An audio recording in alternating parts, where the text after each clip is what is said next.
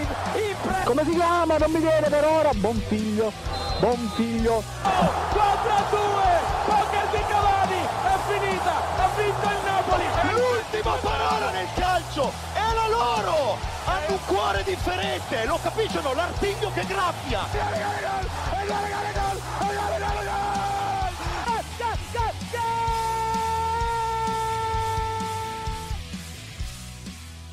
C'è un tempo per esultare, un tempo per piangere come un tempo per riflettere. Verrebbe da dire, nell'ambito calcistico c'è anche un tempo probabilmente per eh, cercare nuove soluzioni, c'è un tempo in cui degli allenatori vanno cacciati per non peggiorare ulteriormente le condizioni. Un gaudioso buon pomeriggio a tutti cari amici ascoltatori di Goal Speaker, benvenuti alla nuova puntata della nostra rubrica, il nostro programma dedicato al mondo del calcio. Io sono Marco Cangelli, come ben sapete. Quest'oggi eh, parleremo appunto di questi temi che vi ho un po' tradotto prendendo spunto dal libro del Coelet, del Coelet. Per cui io direi di lasciare subito spazio al mio collega esimio professore, o meglio, professore non ancora, ma grande esperto di esegesi biblica, il buon Gianluca Megna. Esatto, sono un teologo devastante. Una buona sera a tutti e una buona puntata anche. Direi che mettere assieme due parole, teologo e devastante, non so quanto ci stiano assieme, ma Gianluca è sempre veramente devastante, per cui Quest'oggi parleremo, come avrete modo di sentire fra poco, di Serie A, di delusioni e di vittorie, ma parleremo anche ancora di Superlega e di Champions. Per cui seguiteci dopo aver sentito i nostri sostenitori pubblicitari e non pubblicitari che sono qui anche oggi. Uscente, stavo guardando la partita del Monza quando all'improvviso ho sentito la parola patata e sono corso subito a ascoltare gli amici di Gold Speaker in onda su Radio Statale Cribio. Va bene. bene, rieccoci qui e partiamo subito quindi a parlare ai noi purtroppo di Serie A perché per gli amanti del nero-azzurro ormai lo scudetto è dietro l'angolo. Infatti, eh, se il Milan dovesse non battere il Benevento e l'Atalanta farsi fermare da Sassuolo, i nerazzurri potrebbero addirittura già festeggiare la prossima giornata, quindi domenica 2 maggio. Per cui, cari amici tifosi del Milan, prendetevi qualche impegno per evitare di piangere e vedere festeggiamenti a Milano. Ma detto questo, caro Gianluca, San Darmian a questo punto, lo sta conducendo lui l'Inter allo scudetto? Eh, Darmian è un po' come, diciamo, grosso ai mondiali del 2006, ma per l'Inter di questa stagione. Comunque ha levato in più occasioni l'Inter da situazioni critiche ed è arrivato comunque un altro gol importante e si rivela per l'ennesima volta un giocatore di un ottimo livello, comunque eh, che può sia fare da titolare che da riserva, ma comunque un ottimo giocatore pronto secondo me anche per la nazionale a questo punto, con tutti questi, diciamo, eh, con queste giornate, con chi sta passando in maniera devastante, secondo me, perché sta avendo un rendimento incredibile. Sì, è l'uomo, è l'uomo della, della, misericordia, della, come si dice, insomma, è, è l'uomo... Della è provvidenza! È la provvidenza, esatto, è l'uomo provvidenza dell'Inter e quindi sta quasi per regalare questo scudetto e niente da dire, poi comunque l'Inter è una squadra che sa gestire benissimo la partita, parte bella abbottonata, poi comunque trova sempre il modo di buttarla dentro, diciamo, è una delle qualità migliori dell'Inter di quest'anno è il cinismo sotto porta e quelle poche occasioni che ha avuto durante l'anno comunque le ha sempre sfruttate anche in queste partite un po' difficili e complicate come quella di domenica.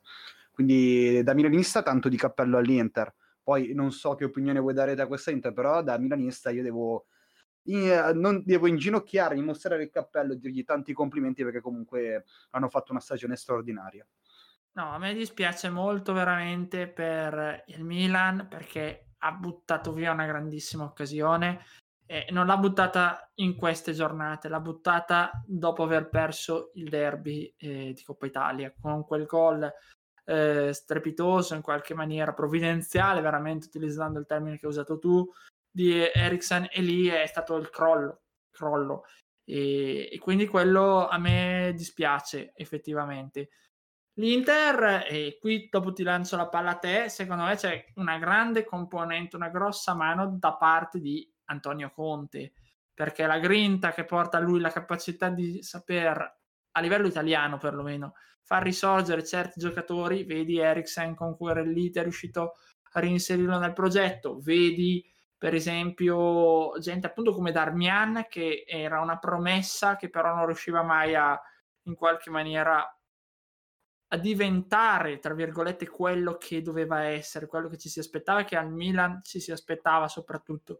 Vedi quello che sono stati altri giocatori comunque, cioè, Skriniar che l'aveva lasciato fuori, l'ha, rimesso, l'ha reinserito, la crescita dei bastoni, insomma una parte grossa di Conte c'è. Il problema è l'Inter adesso capire Conte rimarrà o no, perché è ancora in dubbio effettivamente se ci sarà o meno. No, esattamente, è in forte dubbio ancora, ma per una questione più uh, societaria, di certezze, perché non vorrebbe vendere nessuno dei big che ha a disposizione in questo momento, quindi penso che si parli principalmente di Lautaro Martinez, che era il nome un pochino più caldo durante la prima metà del campionato, che poteva essere in partenza data la situazione economica dell'Inter, ma che comunque si sta per aggiustare, perché si stanno mettendo all'interno una compagnia americana, una holding, si sta inserendo per acquistare delle quote dell'Inter, quindi diciamo per non dico farla risorgere, ma comunque per stabilizzare a livello economico l'FC internazionale di Milano e quindi potrebbe tornare molto utile. E poi, beh, ovviamente Conte dà un grosso apporto a questa squadra, comunque, come hai detto te, ha risolto tante situazioni scomode che, che si erano create durante l'anno. E una cosa che volevo dirti è che l'Inter, se non mi sbaglio, quest'anno comunque in campionato ha perso solo due o tre partite, quindi dimostra il valore effettivo di questa squadra e di questo gruppo. Più che, più che forti come a livello tecnico, a livello di gioco, è proprio un gruppo squadra. È, è un po' come il Milan inizio, inizio stagione, che era una bella squadra, un bel gruppo, poi è stato un po' a perdere, diciamo, nel corso dell'anno, ma invece l'Inter è riuscito comunque anche nei momenti, diciamo, più difficili, che poi in realtà sono state le uniche due partite perse contro il Milan e contro la Sampdoria, poi per il resto l'Inter ha fatto un campionato eccellente cioè veramente eccellente. Invece il Milan, purtroppo, come dicevi te in, in, in apertura, c'è questa cosa qua di Pioli che dovrebbe, diciamo, sarebbe il caso di cambiare forse. Magari arriviamo ad ottenere la Champions League, ma molto probabilmente ti lascio questa bomba, secondo me potrebbe lasciare il Milan. E io ti dirò la verità, deve lasciare il Milan, ma come ho fatto un po' in apertura, con quell'apertura appunto legata un po' al libro del Coelet, eh, è tempo che il Milan cambi ora. So che è un pericolo, è un rischio, però prendendo spunto anche altri sport come la pallavolo dove c'è stato un cambio addirittura pensate di allenatore alle finali di scudetto, Milan si sta giocando ora la Champions, peraltro con 5 giornate di fuoco perché si troverà a giocare il Benevento che deve salvarsi. La Juve che lotta anch'essa per la Champions è messa male, ne parleremo dopo. Il Torino anch'esso per la, per la salvezza come il Cagliari e poi l'Atalanta all'ultima giornata. Quindi è, è un inferno. Cioè, secondo me la squadra ha mollato completamente perché so, quando hanno capito che eh, lo scudetto non arrivava più eh, è stato un casino.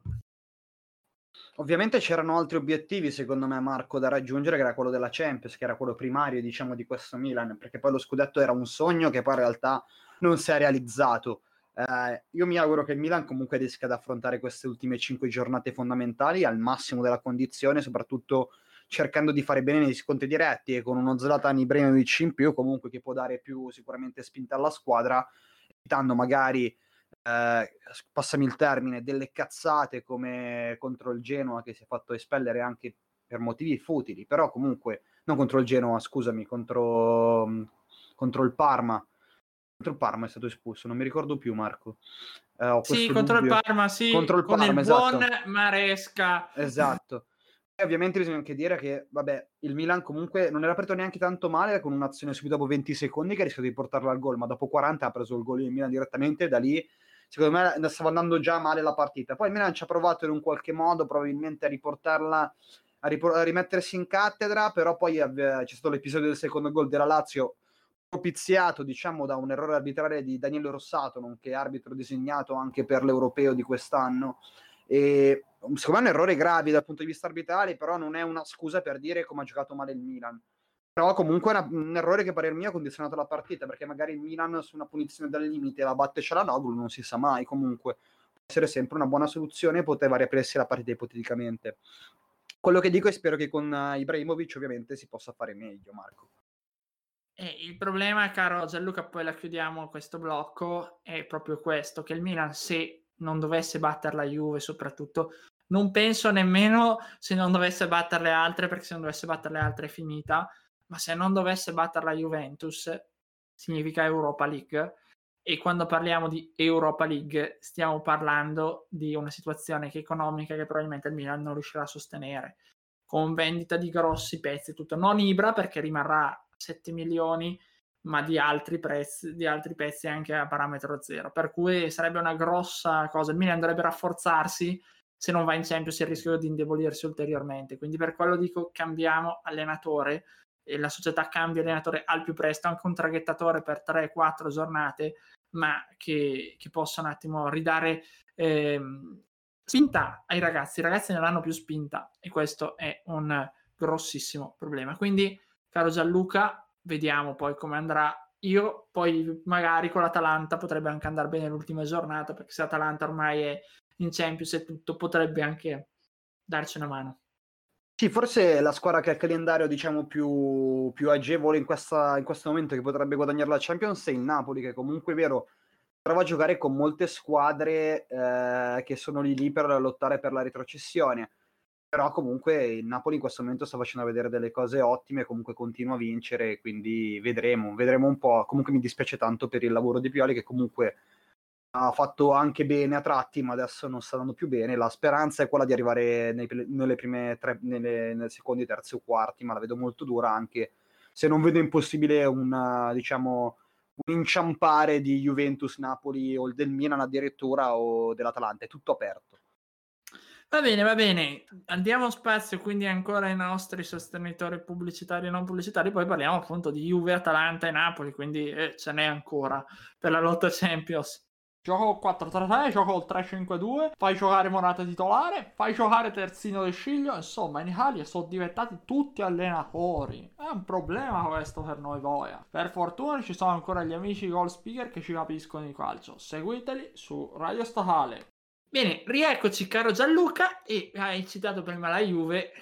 Non possiamo non parlare dei bianconeri che sono incappati in un ennesimo eh, diciamo ostacolo chiamato in questo caso Fiorentina con un super Vlaovic che ha voluto un po' sbeffeggiare diciamo i bianconeri con quello scavetto su rigore, quel cucchiaio in onore di Francesco Totti. Esatto, parliamo un attimo Marco di, di questa partita, cioè una Juventus che comunque se la gioca a viso aperto perché alla fine è stata una partita molto equilibrata tra Fiorentina e Juventus, la cosa che fa strano è che se guardiamo la classifica, una è quasi in cima, l'altra è quasi nel fondo, nel baratro del a rischio Serie B.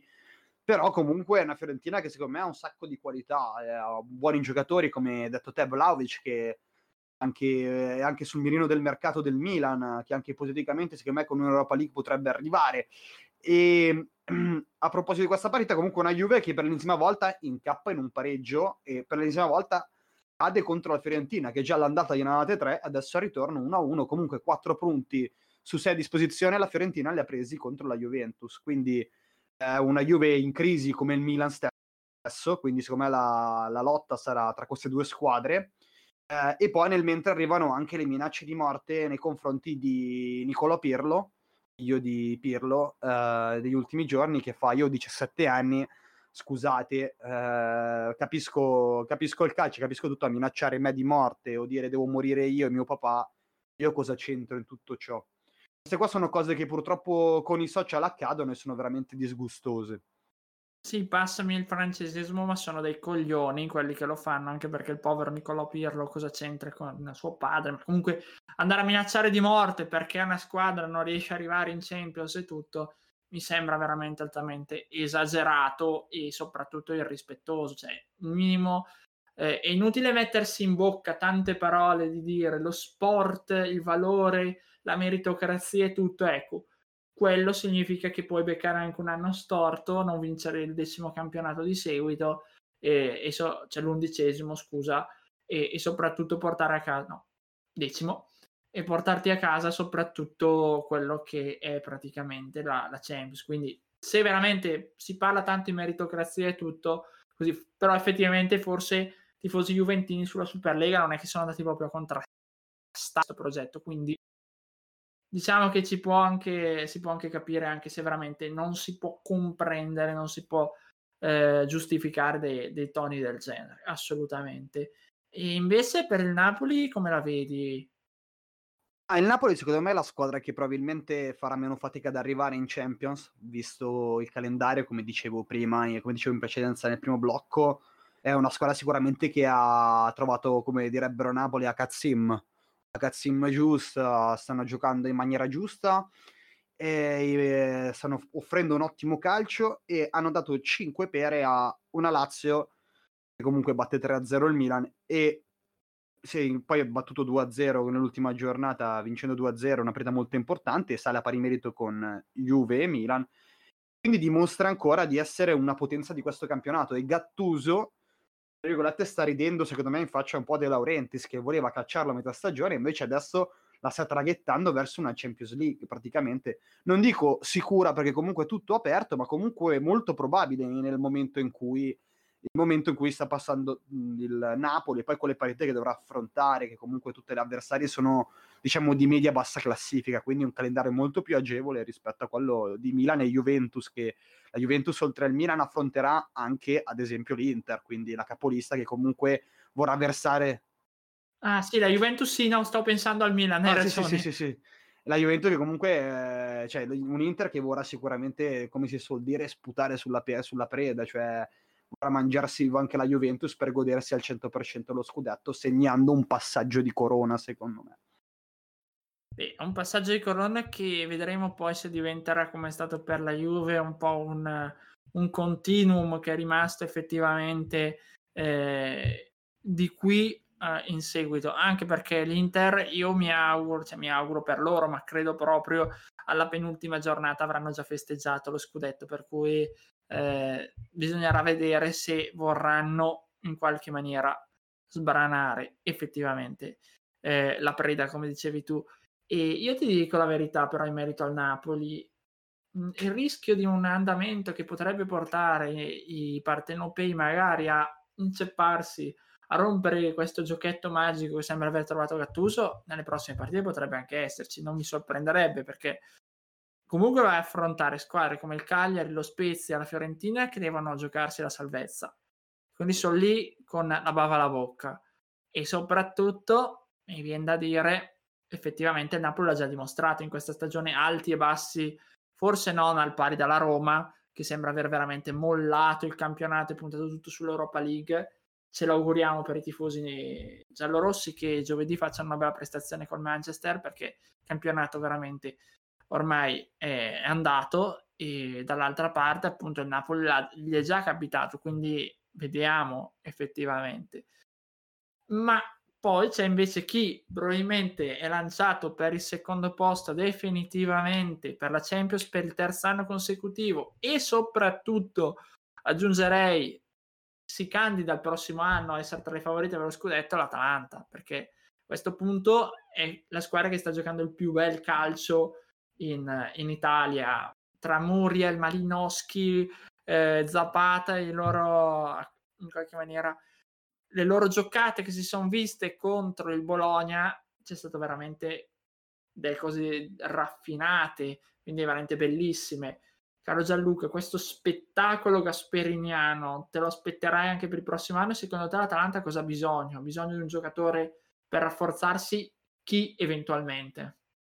Ah, guarda, sicuramente l'Atalanta ormai è una conferma del nostro campionato, cioè è ufficialmente una top, cioè non c'è più nulla da dire, ormai non, ha scavalcato sicuramente eh, Lazio e Roma come squadra top, secondo me sia non tanto per i giocatori, ma quanto per il livello di gioco, la quantità e qualità in campo nello, contemporaneamente, cioè gol di Malinowski, nonché il primo, arriva da una giocata incredibile di Muriel che attira verso di sé 3-4 giocatori e poi in mezzo al reparto difensivo fa passare una palla di tacco delicatissima e fantastica per, uh, per Malinowski che insacca facilmente in rete ma poi arrivano gol dappertutto, anche Miranchuk che entra dalla panchina, comunque un giocatore poco utilizzato, ma che quando entra eh, 9 su 10 la butta costantemente dentro. Secondo me questa è un... L'Atalanta è la squadra che gioca, diciamo, più un calcio europeo rispetto che un calcio italiano rispetto a tutte le altre squadre italiane. Secondo me è quella che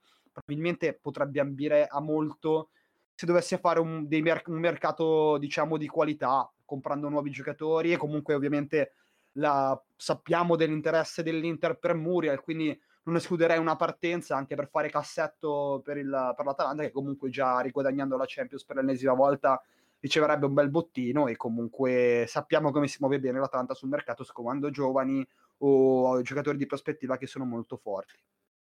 Ecco, caro Gianluca, io ti direi di lasciare ancora per l'ultima volta spazio ai nostri sostenitori pubblicitari e non pubblicitari per poi parlare ancora de, di Mr. Seferin e dei vari sviluppi che arrivano dalla UEFA.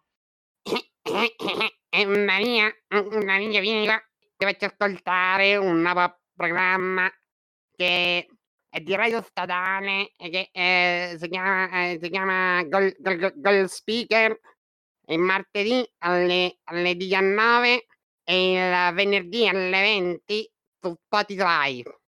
Ed eccoci qui per chiudere questa puntata con ormai l'argomento più piacevole, no, direi, ma il nostro argomento ormai preferito che è la Superlega. Quindi Caro Gianluca, hai sentito che Boris Johnson sapeva già dell'esistenza della Superlega e anzi approvava? Quindi le inglesi che tanto fanno le santarelle, o secondo il caro amico Seferin, che salutiamo, non erano proprio così immacolate, rimanendo sempre in tema religioso. No, esattamente. No, allora, ho saputo questa notizia qua del fatto che Boris Johnson sapesse già che inizialmente aveva dato anche la, il, il, aveva era, non era in disaccordo nei confronti di, della Superlega, poi appena il caso è diventato internazionale ed è parlato a un certo punto tutte queste squadre che comunque si parla di Arsenal, Chelsea, Tottenham, Manchester City, Manchester United e Liverpool che spendono tutti gli anni nel mercato per comprare giocatori tra i 100 e i 200 milioni di euro vanno e dicono che loro giocano il calcio per i tifosi intanto De Bruni si sta facendo fare un contratto da 15,6 milioni di euro. Boh, questo, tutte queste cose qui non è che mi tornino molto, non è che mi, fa, mi facciano pensare bene eh, di alcune squadre, perché alla fine lo sappiamo benissimo che il calcio ormai è materia economica più che passionale. Ovviamente noi tifosi rimaniamo comunque dell'idea della Champions League, dell'Europa League e tutto il resto ovviamente sappiamo anche il quantitativo di soldi che gira in queste situazioni, di, in queste competizioni. E molte volte le lamentele arrivano sempre da questi grandi club che comunque spendono e espandono. Comunque ogni volta poi si trovano magari con un mega conto in rosso a rischiare di saltare le Champions League, ma poi per strani motivi, strani casi, queste squadre poi, diciamo, le squalifiche le evitano, mentre una squadra come il Milan ha dovuto saltare un anno l'Europa League, ti ricordo, per, question- per queste questioni. Quindi secondo me siamo al, al culmine diciamo, di questa situazione. Probabilmente i provvedimenti saranno leggeri per tutti, anche se mi auguro che per qualcuna, tipo la Juventus e Real Madrid, nonché club fondatori di questa, questa stronzata, perché me viene definirla così, questa stronzata mediatica, perché poi è tutto stato un attacco mediatico nei confronti della UEFA, eh, che poi si è riparata anche bene, tra virgolette, con Seferin, che ha iniziato a fare praticamente minacce di morte nei confronti del calcio, perché sappiamo, lo sanno anche le stesse squadre che escludendo loro, cioè escludono praticamente il bello di certi campionati, il bello di certe cose. Eh, la media rimane fissa sulle, mm, sulla Superlega, penso che sarà così anche per te, che è una cosa che non si può fare quantomeno adesso. No, sono d'accordo con te, è una cosa che non si può fare adesso spero non si faccia neanche in futuro. Però di... voglio spezzare una lancia a favore di Agnelli e a favore di Florentino Perez, perché loro alla fine dei conti in maniera veramente molto corsara, molto furbesca e tutto, sono spuntati con questo comunicato dicendo abbiamo creato la Superlega. Ma loro ci hanno messo la faccia, a differenza di chi ha voluto farsi passare sempre per santo e per sostenitore di quello che è praticamente il, il bel calcio, il calcio appunto dei tifosi, il calcio romantico e tutto, che è per esempio il Bayern Monaco, che caro Gianluca, 25 milioni per il buon Lang Nagelsmann che è un allenatore dell'Ipsia, 33 anni, 25 milioni clausola, mm, direi che forse per il bel calcio e tutto così mi puzza che qualcosa non ci sta, forse è proprio eh, che, non, che, che, non funziona al meglio, diciamo, quindi... Oh, più che altro io, ti interrompo Marco, ma noto molta ipocrisia da parte di alcuni club perché poi sono gli stessi club che stavano per investire 200 milioni di euro, lo stesso club che stava per investire 200 milioni per Sané prima che si spaccasse, per poi prenderlo a parametro zero. Eh, lo stesso club che probabilmente paga gli stipendi ai giocatori tra i 10 e i 15 milioni di euro l'anno. Quindi c'è molta, secondo me, c'è molta ipocrisia, cioè, perché sia da una parte che dall'altra probabilmente. Perché c'è l'ipocrisia di quelli della UEFA come Seferin che parla di calcio eh, e poi magari porta a casa milioni e milioni di euro di stipendio l'anno. Dall'altra parte c'è l'ipocrisia dei, di quelli della Superlega che creano una lega pa- a parte per loro fondatori, uno dei club più vincenti, cioè il club più vincente della storia europea, forse uno dei club blasonati a livello nazionale e uno dei più, ricon- più conosciuti nel giro del mondo, però comunque che non ha mai vinto abbastanza per essere tale. Anche se comunque la nomina della Juventus ovviamente con tutto il rispetto è devastante ovviamente. Però comunque stiamo parlando di club e di eh, associazioni calcistiche che non stanno andando per niente d'accordo. Secondo me devono trovare una quadra perché questa situazione sarà, sarà, sarà, sarà infinita cioè non finirà più andrà avanti con queste cose per molto molto ancora per tanto tanto tempo ancora eh, però Gianluca perdonami il problema è un po' uno alla fine dei conti se chi accusa poi effettivamente fa le stesse cose, non ne usciamo più e a quel punto come, con che accusa, con che faccia vai ad accusare questi club qua? A quel punto sarebbe un po' secondo me da eh, fare una bella repulisti non soltanto nella Superlega ed è giusto, ma anche all'interno della UEFA a questo punto, perché Seferin che si aumenta in un anno di pandemia 500 mila euro il suo stipendio e ripeto il Bayern che fa questo, il nuovo presidente dell'ECA che è lo, sce, lo sceicco del Paris Saint Germain, squadra che ripeto probabilmente si comprerà Messi con una spesa attorno ai 200 milioni o circa. Ecco, forse non è che il calcio st- vada molto meglio con chi è stato messo adesso, quindi sarebbe da cambiare secondo me in UEFA e anche eh, all'interno appunto poi dell'ambito di questi club ribelli. Io... No, esattamente, ma, ma, ma poi, un, poi, in chiusura un attimo, cioè poi anche la FIFA che stava condannando questa cosa è la FIFA che ha dato il mondiale in Qatar nel 2022 e sta sollevando una marea di polemiche sia, per diritti, sia per, a livello di diritti umani perché sono morte più di 7.000 persone mentre facevano i lavori a 50 gradi al sole in estate. Io dico che questa qua è una situazione umana, eh? non ti sto parlando di calcio, sto parlando di, di tanti soldi che il Qatar ha dato alla FIFA, che parla tanto di calcio, del calcio dei tifosi, e poi la gente che muore, che non viene riconosciuta, che non vengono riconosciuti i diritti umani, che non c'era abbastanza acqua, abbastanza cibo, questi qua morivano e la cosa di fatti è disgustosa. Secondo me il mondiale del 2022 in Qatar sarebbe un mondiale da boicottare, ad esempio, se dobbiamo essere così tutti onesti, dobbiamo essere per il calcio dei tifosi, per il calcio vero, perché il Qatar con il calcio non c'è un cazzo a che fare e quindi sono queste proprio le cose dirette che sono da dire alla UEFA e al signor Gianni Infantino che fa la bella faccia, anche lui come Seferin.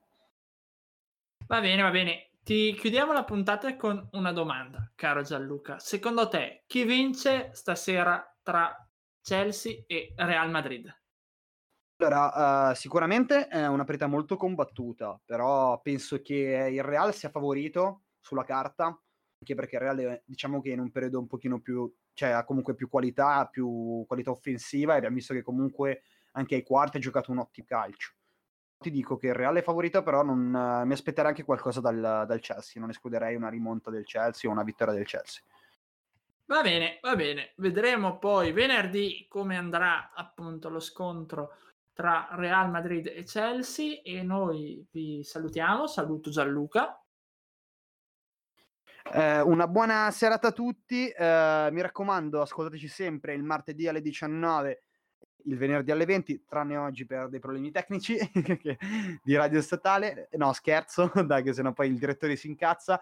E nulla Una buona serata a tutti e vi lascio citando lo zio Mike, un gioviale olà.